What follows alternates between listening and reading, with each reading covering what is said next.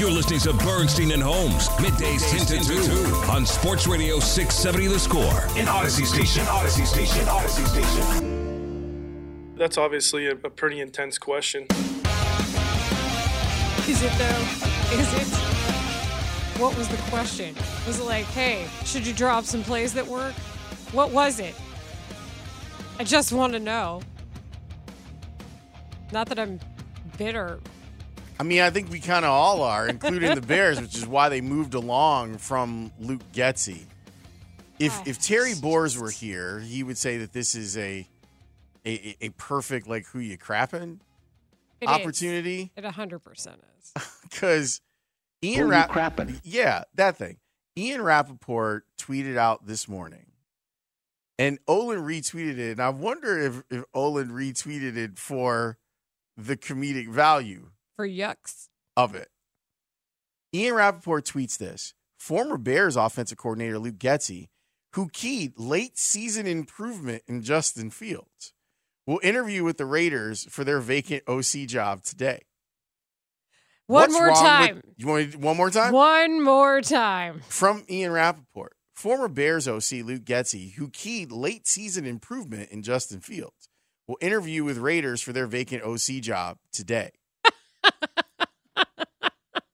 Now, what's wrong with that statement, Leila? First of all, the only thing I want to hear somebody keyed is a car. What the hell? What are we doing here? it doesn't seem like um, that feels like something that an agent drops to you. Nicely done, Trace Armstrong. It, his agent is Trace Armstrong, by the way. The Trace Armstrong All Stars. It's something that he drops, and then you go, okay, we can just.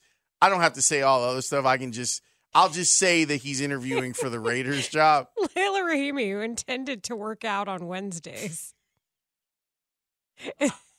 also, also tried for Shohei Ohtani. Oh like man, what? What are we doing here? it is. Uh, it's doing a lot of work. I intended to get eight hours of sleep this week, at least one day. Yeah, I keyed, I keyed late day improvement in washing the dishes. it's so funny to me What? too, because because if the Bears would have thought that Luke Getsy and Justin Fields could get on the same page, they would they would be here. Like Luke wouldn't have been fired along with most of his offensive staff. Luke Getsy, whose offense perhaps doesn't even work with Caleb Williams on a unicorn, talked to another team. This uh this correlates with a super chat we got today on Twitch from Ty or TY. Not real sure. T.Y. Hilton? That would be interesting if he were on Twitch. Quote Luke Getsy is being considered for many OC jobs outside the Bears, and Eberflus has been beard drafting has been defending Fields in interviews. I don't think we need the beard. What does this say about NFL coaches and what they think about Fields? They're not going to tell you. As long as they know that there's a chance that Justin Fields is available, nobody's going to tell you right now. See, that to me is the really interesting part of two two different things. And thanks to T.Y. for that. Or Ty. Or One- T.Y. T. Dot Y. Dot. Uh, let me see. Let me see. There's only one dot for some reason. Oh, It's, then it's, it's your name, dog. It's your name. Do what you I'm want to do. I'm very Y. curious about this. T. Dot Y. Two things for me. I have been saying for months now that I think the head coach of the Bears likes the quarterback more than the offensive coordinator likes the Bears quarterback. And the reason why I felt that way is like just stuff that you hear, things that he would say. And I think that you have Eberflus looking at Fields from the perspective of if I were coaching against Justin Fields, that wouldn't be very fun. So why not like maximize the things that would make it less fun for defensive coordinators? I do think that Eberflus places a lot of value in not just the uh, evaluating practices like games concept, which I think is inefficient, but the exit interviews. Mhm. And I don't know how that wouldn't have factored into the decision to let Getsy go.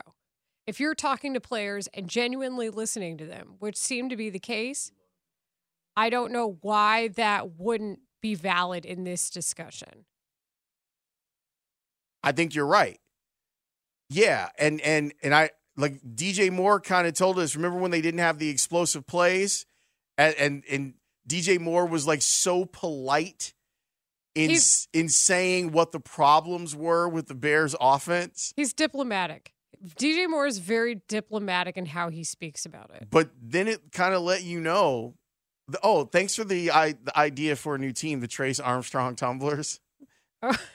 that's uh that's multi-layered and inside joke. That's pretty good. We might have to put them in the league. This was DJ Moore talking about the issues with the last game and how the Bears weren't really that aggressive, which was weird because, you know, they weren't playing for anything. I think it's fine. No, uh, like I said, it just come down to us being explosive on on the offensive side. Uh, but we got the players to do it. We got we got our quarterback to do it. You know, everything else just we just need to call the plays that put us in position to have explosive down the field or catching runs like like we did today. So we just got to be an explosive team and, and not a team that's just behind the sticks. I like to think that DJ Moore is the the singular one that got the most singular one that got Luke Getsy fired. Like when he had his exit interview, he's like, "Fam, what are we doing?" Like he just kind of walked in because he knows he's not going anywhere. And he's like, Coach, Made man. Coach, can I talk to you for a minute? Like, for real, for real? Yeah, I Let me tell you what the problem is here. If there is a fulcrum, you hope that's the one. Like, Although you- you'd think that tape would also indicate that that should have been the case all along.